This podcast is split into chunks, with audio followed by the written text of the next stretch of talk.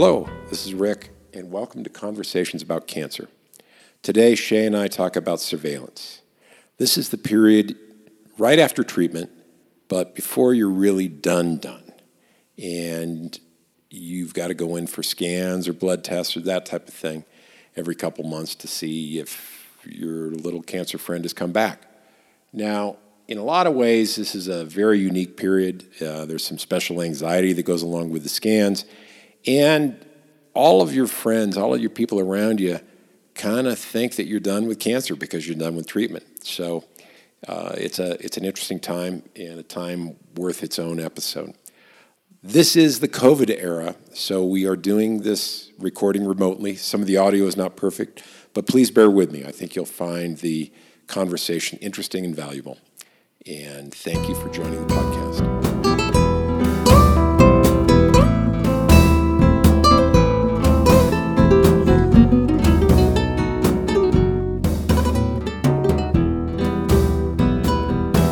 Good morning, Shay. Good morning, Rick.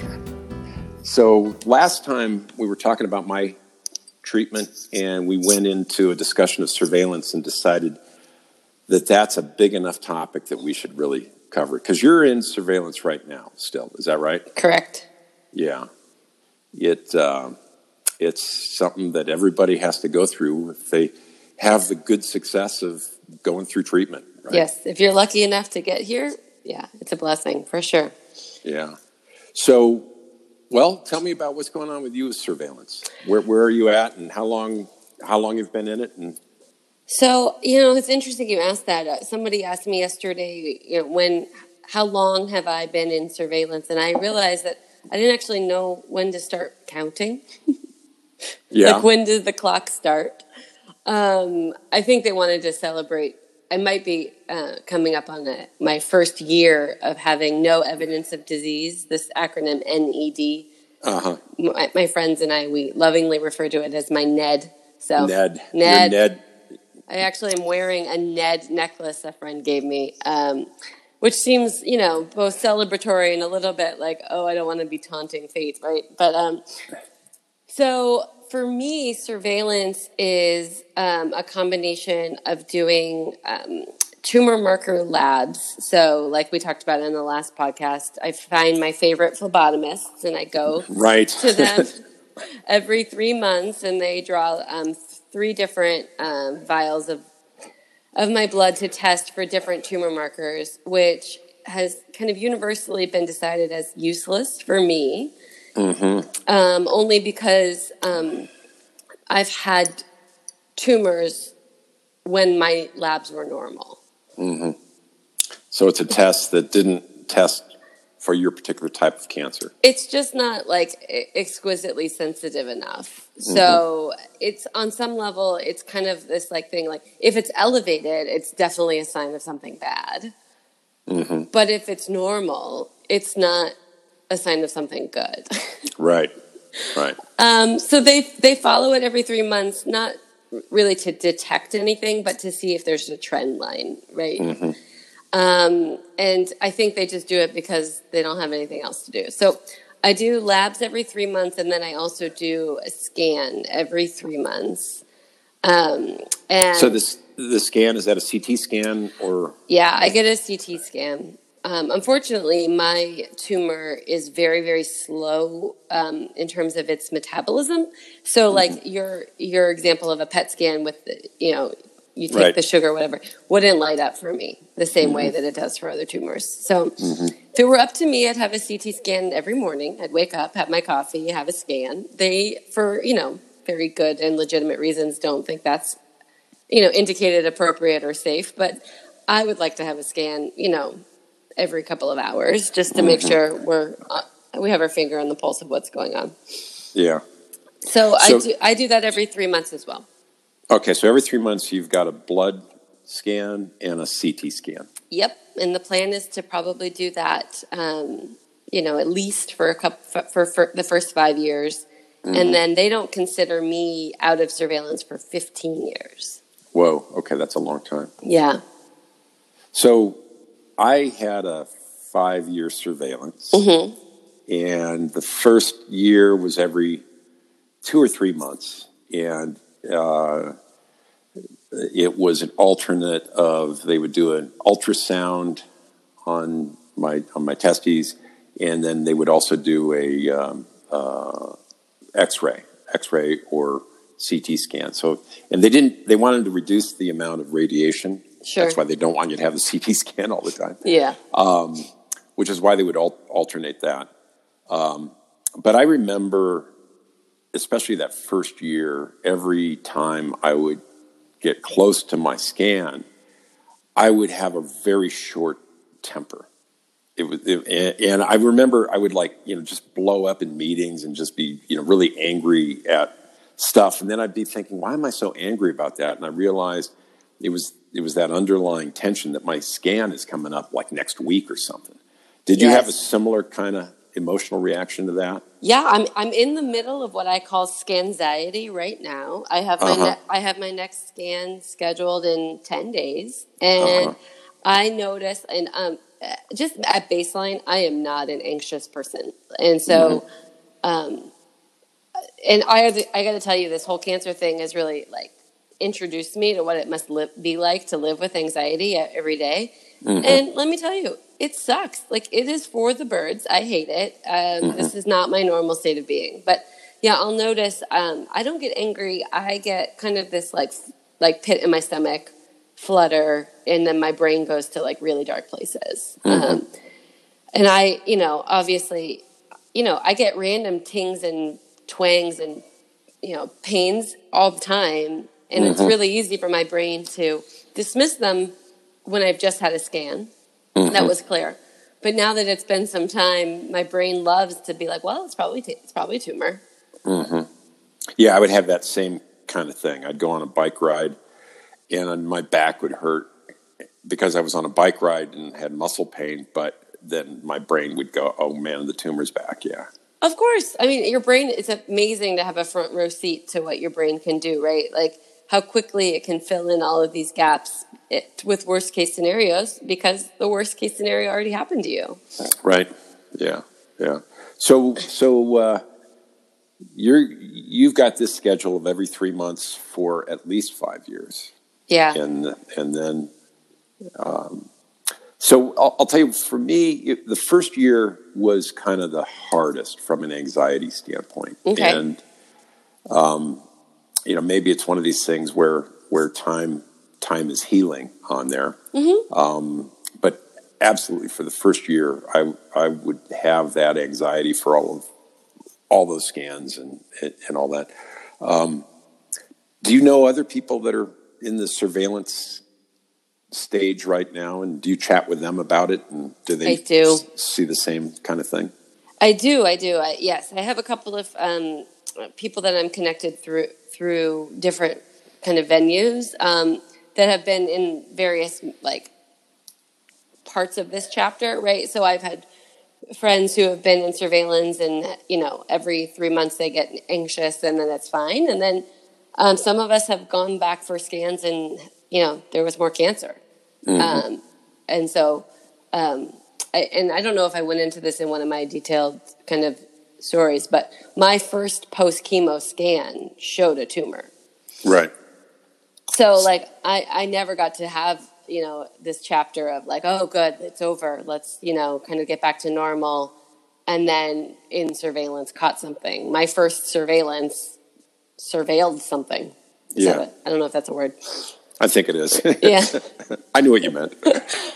So um, yeah, so I have some friends, and um, actually a good friend of mine um, is in a similar boat where her her labs were useless, but she's getting them done. So she had them done on Monday, um, and she's really worried because they saw something in her lungs um, at her last scan, and they they don't want to do anything with it. So now she's waiting to go back for a three month like recheck to see if what is in her lungs is still there and if it's grown.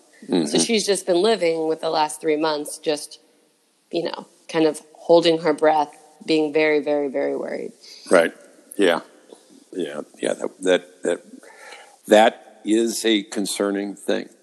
Yeah. So, so one of the things that would happen with me on these scans, so um, it, and to, to refresh your memory or whoever hasn't heard the previous podcast here, my in my case, I had testicular cancer, but there was not a source tumor in either testes. However, there was like calcifications or something there, which aren't tumors. It's just you know, it's just something that shows up when you do an ultrasound as looking strange, right? And so every single time I would go in to do the scan of the ultrasound, and they would do the ultrasound, and then the person that did the ultrasound would have this concerned look on their face, and they say, "Well, hang on, I'll be right back." Right? Oh, I hate it when they say, "Hang on, I'll be right back." Yeah. Oh, it's I the know, worst. It's terrifying. It's terrifying. Then they would go out and get you know get somebody else. And then they look at it, and then they somebody else, and then they'd say, "Well, I think it's probably okay."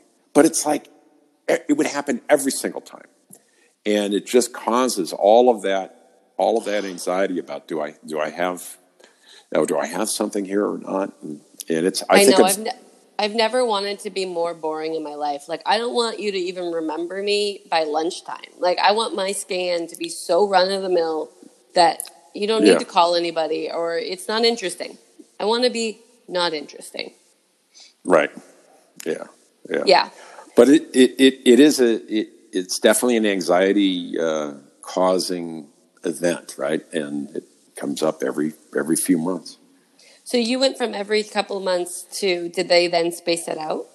Yes, I went from every I, I, I think it was like every two months, and then it went out to like three months, and then it went out to six months, and then uh, stayed at six months for the for the first five years, and then after five years, in my case, they said, "Okay, you're you're you don't have to come back." I'm like, You're, okay, you're in general population again. yeah, exactly, yeah. When did the anxiety about it coming back go away or has it?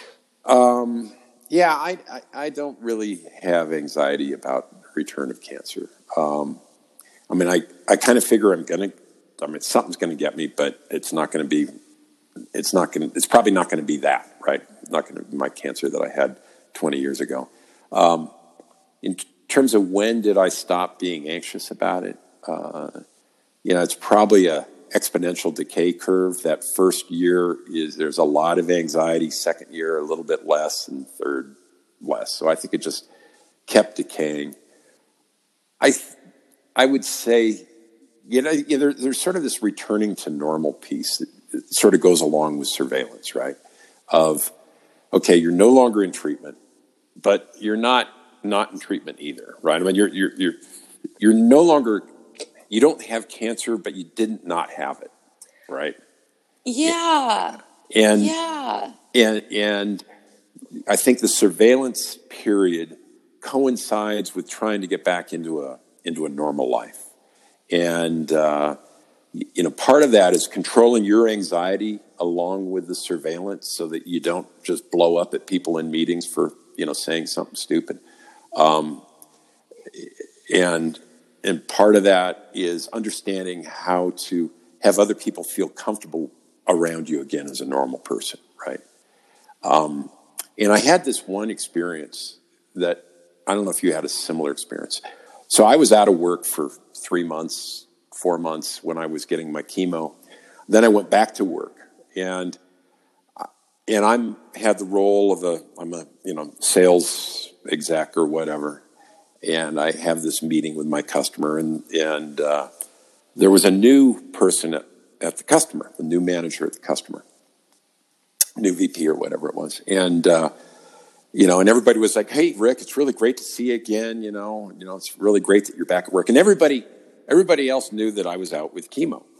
Um, but this one manager who was new had no idea that I was out with chemo. She naturally thought that maybe I was out on vacation or out doing something fun. And, and so she said, Well, it's good to have you back. What, what were you doing? And I said, Well, you know, it turns out I had cancer and I, I was out with chemo. And like the whole room went silent. Yeah. I love doing that. And it was like, Oh, whoa, I got to be careful with this, you know, because, uh, and, and then I had to figure out, okay, how do I, how do I bring back kind of a normal conversation from there? It was like I'd driven down this cul-de-sac, and you know, how, where do I go from here, right? So, so you had similar experiences with that? Oh, I mean, I just love to just make it really uncomfortable for people just because, you know. Because It- you had your not? own discomfort, and well, let's go ahead and share it, right? Well, there is an element to me around uh, trying to. I- I feel feel like you know people treat you so differently that I would love to just stop that. Like I would love, and uh, you know whether you're going through it or you've gone through it, this idea that people are hesitant to talk to me about it or don't want to bring it up, and and it's like on some level. I would like to kind of normalize the discussion so that it's not this like taboo topic. Like let's it, it I I think about it all the time. So like don't worry about bringing it up. Like I'm already thinking about it. Like, It's not a big deal.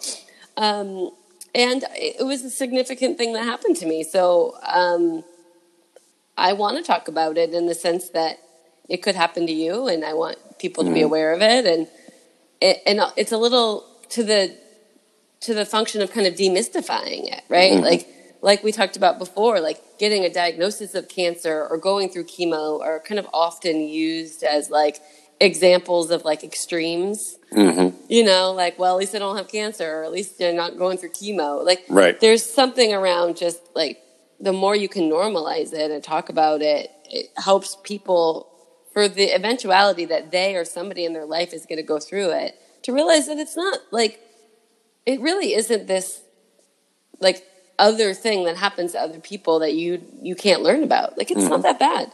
Right. Yeah, I, I agree. I, I think I had a similar approach in wanting to be open talking about it, to to normalize it um, as much as possible, and and uh, but that that meeting, I mean, it really still sticks out in my head. It's like, oh, whoa, I I should I should be aware of the power of this word. Is what yeah, it is, right? you're right. You're you're more tactful than me. I just thought it was hysterical. Well, it yeah, it is kind of funny, and and sometimes I would use it. I was, being aware of the power of the word um, gives you gives you agency over when to use it and in what way, right? Right. With great power comes great responsibility. Yeah, yeah, But I do I do feel like I was just looking right now on my phone and I couldn't find it, but there there is this kind of sentiment that that someone said better than I, so I'm going to kind of fumble with my words here, but just like I do think that in general as soon as treatment was over, mm-hmm. people kind of treated me like, "Oh, it's over." Mm-hmm. And in some ways that chapter was very much over, but this new chapter that I'm in which hopefully to your point will like kind of slowly fade into a new chapter of like feeling like it's over. But this like post treatment cancer patient world is a very very lonely place. Mm-hmm. It is right. because everyone kind of is like great it's done. Like that was awful and uncomfortable and i felt weird talking about it. So i'm super glad that it's over personally so that i don't have to have uncomfortable conversations with you anymore. And i get to pretend like life is back to normal but my life is not back to normal. Mm-hmm. It- like internally like i don't feel like i can go back to normal yet. But everyone kind of treats me like you know Like sh- you should be normal. and I think they, they very much want it to be normal. Like, great, we can just talk about normal stuff again. And, and again, I want I I want to be I want people to talk to me about like their life and what's going on, but just the ability to kind of like make plans and um, like assume that everything's going to work out fine. Like it it like I'm just not there yet. Right. Yeah. So, like earlier, you talked about um, freezing embryos and all of that for a long term planning. And yet, if you're at the stage of every three months having anxiety over scans, it's kind of hard to think about that kind of long term planning, right? Exactly. That's exactly. Uh, I mean, that the, of the big plans, right? There's that, and then there's mm-hmm. also just like, hey, do you want to go on this vacation? Like, yeah, I do, but mm-hmm. FYI, like, I, I very well might not be able to. Mm-hmm. Right. Yeah, getting getting into normal, whatever that is. I mean, there, there's definitely there's definitely a different world after you've had a disease like cancer. Um, even after you've had that successful treatment. And you're in the middle of it with that surveillance, right? There's always, we're, we're sitting in COVID. We're recording this right now while COVID is a big thing, right? Right. And right. I think everybody kind of has in the back of their mind this this thing of COVID. And there's almost like a terrorism aspect of this. Just like after 9-11, everybody was like, oh, you know, what, what's the next thing going to hit? And now with COVID, everybody's like, oh, you know, what's going to happen? But that's kind of a permanent part of your your mind when you're in surveillance, right, as a right. cancer patient, right? Right. And uh, learning how to learning how to live with that underlying anxiety is is something that we all got to figure out how to live with, right? Yeah, I mean, there's something like there's a there's a gun pointed at you, and you don't know if it's loaded or not. Right. You know, you just live with that kind of like it could totally be out of bullets. Right. But there's still a gun pointed at you, which right. wasn't pointed at you before. Yeah. Um, and so, like, I don't. And to your earlier point, like every every time I have a pang of you know, or a cramp or a pain, and then I have a clear scan, like I'll learn. My brain will learn like that pain doesn't equal cancer, mm-hmm. right? Like over time, I will become less and less like um, hyper vigilant. But I do, I, I do feel like this this chapter is so weird because no one's thinking of you as a cancer patient anymore. But you, I still feel like one. Right. Yeah. Yeah, that makes sense. So, what do you do for, I guess, the self management of the anxiety?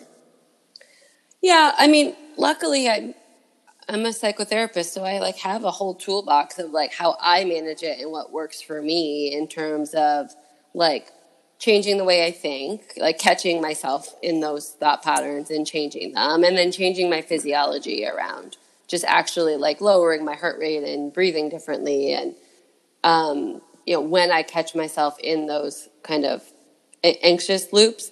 And then mm-hmm. there's just a full like truckload of stuff that I just do that I kind of consider like my daily vitamins of like managing anxiety before mm-hmm. it starts, which is around just like how do I get appropriate sleep and appropriate exercise and eat appropriately. And I'm a super social person.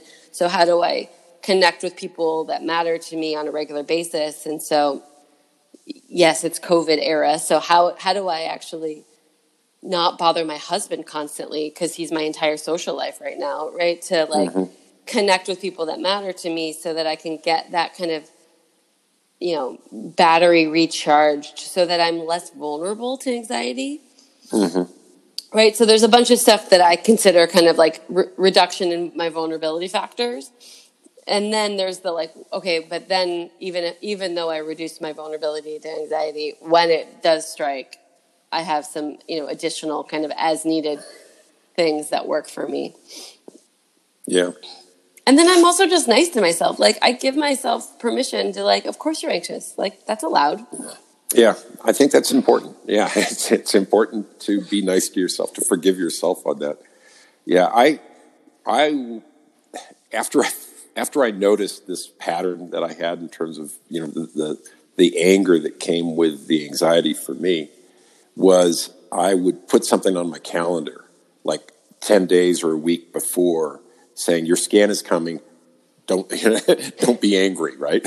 just, just, a, just a reminder, because I think a conscious awareness of what's there. And what I found yeah. is this, this, this emotion, this anxiety is there unconsciously. And if, you can, and if you can make it conscious, then you can do something about it. That's, that's what I found worked for me. Yeah, I do. I think that's true. And I do notice, at least with my friend that I was telling you about, she reaches out to me. Mm-hmm. She tells me her scan dates and her lab results and all that stuff. And I think she was saying, I think she likes when her husband doesn't see her as a cancer patient. Mm-hmm. So it's easier for her to reach out to me, someone who is also, um, you know, goes through a similar kind of roller coaster, because I can relate to it. And then also, I, I don't like I don't have any other role in her life other than to be her kind of like ovarian cancer buddy. Mm-hmm. So I, I, do think that there's something around um, connecting with other people, whether they, you know, whatever works for you. Yeah, yeah, I think that's really important. I, I, I and I had, I had some of that as well, and uh, and some other other cancer patients that were going through the same type of thing about when I was, and and I think we talked about this before. There's like this disconnection that happens. Like you're you're going along life, life is normal, and then boom, you get diagnosed, and all of a sudden you are disconnected from that normal world that you were a part of like a week ago. Yeah. And if you can reconnect into a, another world with other people that are going through what you're going through, it's very helpful. And I think the same is true at this stage of things when you move from treatment to surveillance. Because, like you said, it, it, it's, a, it's a weird state. It's not that you are, you're not, not going through treatment anymore, but you're not done, right? And, and it's hard to find someone that really can understand that, that difference between um, you know, knowledge and understanding. And, and having someone that has lived that experience, you can find someone that has that understanding. And that does allow you to, to reconnect to, in, a, in a more healthy way. Completely. And, and I wouldn't trade this chapter for any of the others. Like the diagnosis to figuring out what you're going to do about it to me was absolutely the worst chapter. Yeah. And then there's the treatment chapter, which comes with all of the things that everyone like knows suck. Like it's scary and it's physically hard and all that stuff. But then this last chapter surprised me in that on one level it was scary, especially at the beginning, because we're not doing anything about the cancer anymore. Mm-hmm. Like Right. the treat the treatment at least was being proactive and now I'm not I'm sitting here like not proact like I'm not doing anything. Right. and I didn't like I don't like that feeling at all. It Right. feels like you're sitting on a battlefield, like not you know like with your back exposed to the enemy in some level. Right. Um, and then and the world doesn't really understand that that you're living with this like anxiety of the other shoe potentially dropping at any given moment. Yeah. Yeah. It, it, very much is like a terrorism kind of psychology, right? There's- Interesting. I agree. Yeah, it, it very much is like that, and and other. It's hard for other people to understand it because they haven't lived it, right? But if you're with someone that has lived it, then they can understand it, and and uh, but you're you're right. There's nothing you can do about it. I mean, it, it is really just like kind of the post 9/11 stuff, where this thing happened, and now what? And will another one happen or not? And and you're not actively doing anything.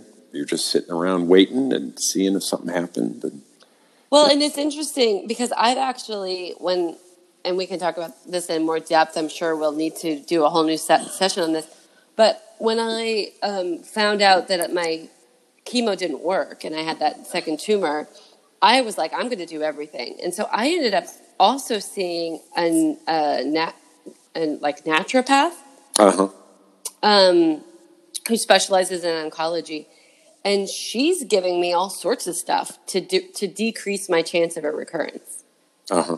So I do feel like I'm doing something, hmm which for whether it you know it's there's a placebo effect or whatever, like it feels good to be like I'm I'm actively trying I'm like taking measures.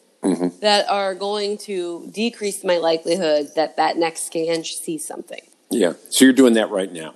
You're currently. I am. Yeah. Yeah. So what kind of things is the nat? I can't pronounce the name. The the naturopath. Yeah, I'm doing all sorts of weird stuff. So I'm taking a bunch of really expensive supplements, which is fun and easy, um, just expensive. And then um, she has me, she recommended that I go back to um, um, acupuncture, which I haven't been doing partly because of just this COVID thing. And it seems like it's an unnecessary putting myself, you know, in the hands of somebody else. And then I did for a period of time and stopped mostly because I ran out of supplies. But I was doing injections of mistletoe. Whoa. Wow. Yeah. Injections of mistletoe. What what is what effect does that have? Does it make your husband want to kiss you all the time? It does, yes, Uh-huh. and yeah, it's holly jolly. It's wonderful. Uh-huh. Um, it it is um, interesting. It's fairly well researched. I looked it up, and you know, there's NIH funded studies that have demonstrated its efficacy in stimulating your immune system.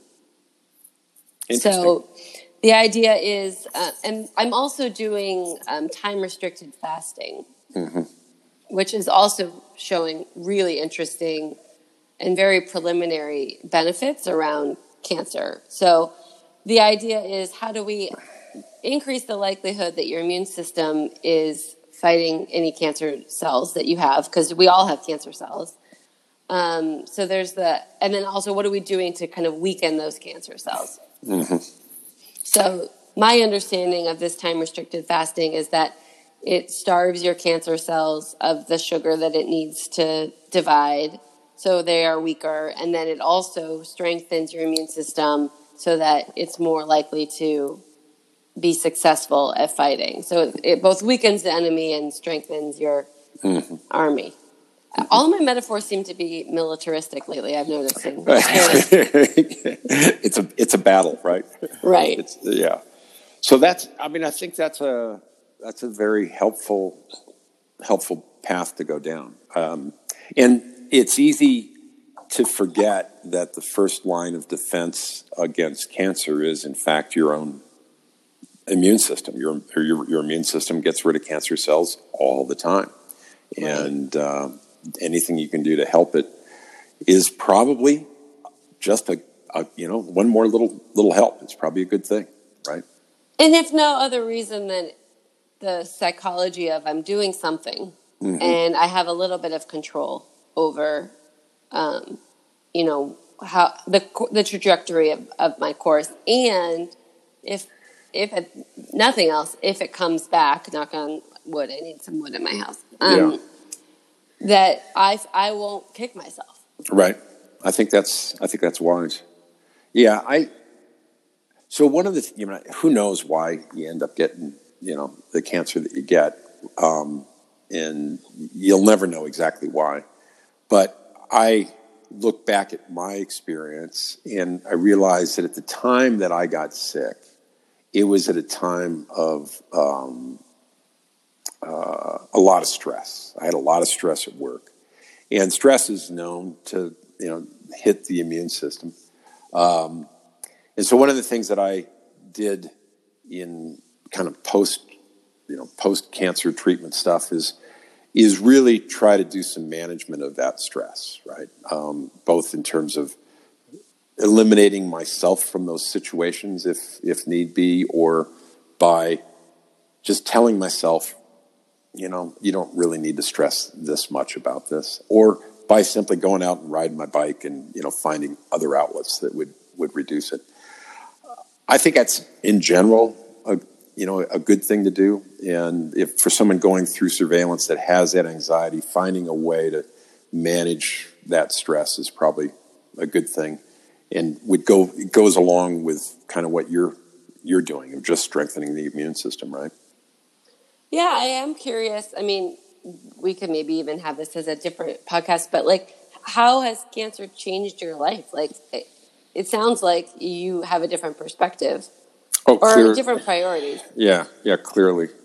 Yeah, that would be a good. It would be. A, let, us save that for another episode. I think we can both interview each other on that because I think it's uh, it's certainly one of those life changing things that you can't you can't you can't quickly. Uh, distill yeah, I that should down. probably think about that. But there is an element of don't waste a good crisis, right? There is, yeah, yeah, there is. So uh, your next scan is ten days. Yeah. Best of luck to you. Thanks. I feel you know it. It. it I have the mentality of like. Uh, you weigh what you weigh, you might as well step on the scale and know it, right? Like I either have it or I don't. I might as well just look. Yeah. Yeah. I think that's the right attitude. I think it's the right attitude. So we're at about a, we're at about a half hour now. Um, Seems like a good digestible amount of time. It it does. So let's let's think what, what next. We'd also talked about um, going into the second opinion thing. I think let's let's save that for our next podcast episode and yes. let's explore what you your journey because I think there's a lot there for everybody. The tour. Yeah. Great. All right. Looking well, forward to it. All right. You have a great day, Shay. You too. Talk to you soon, Rick. Bye.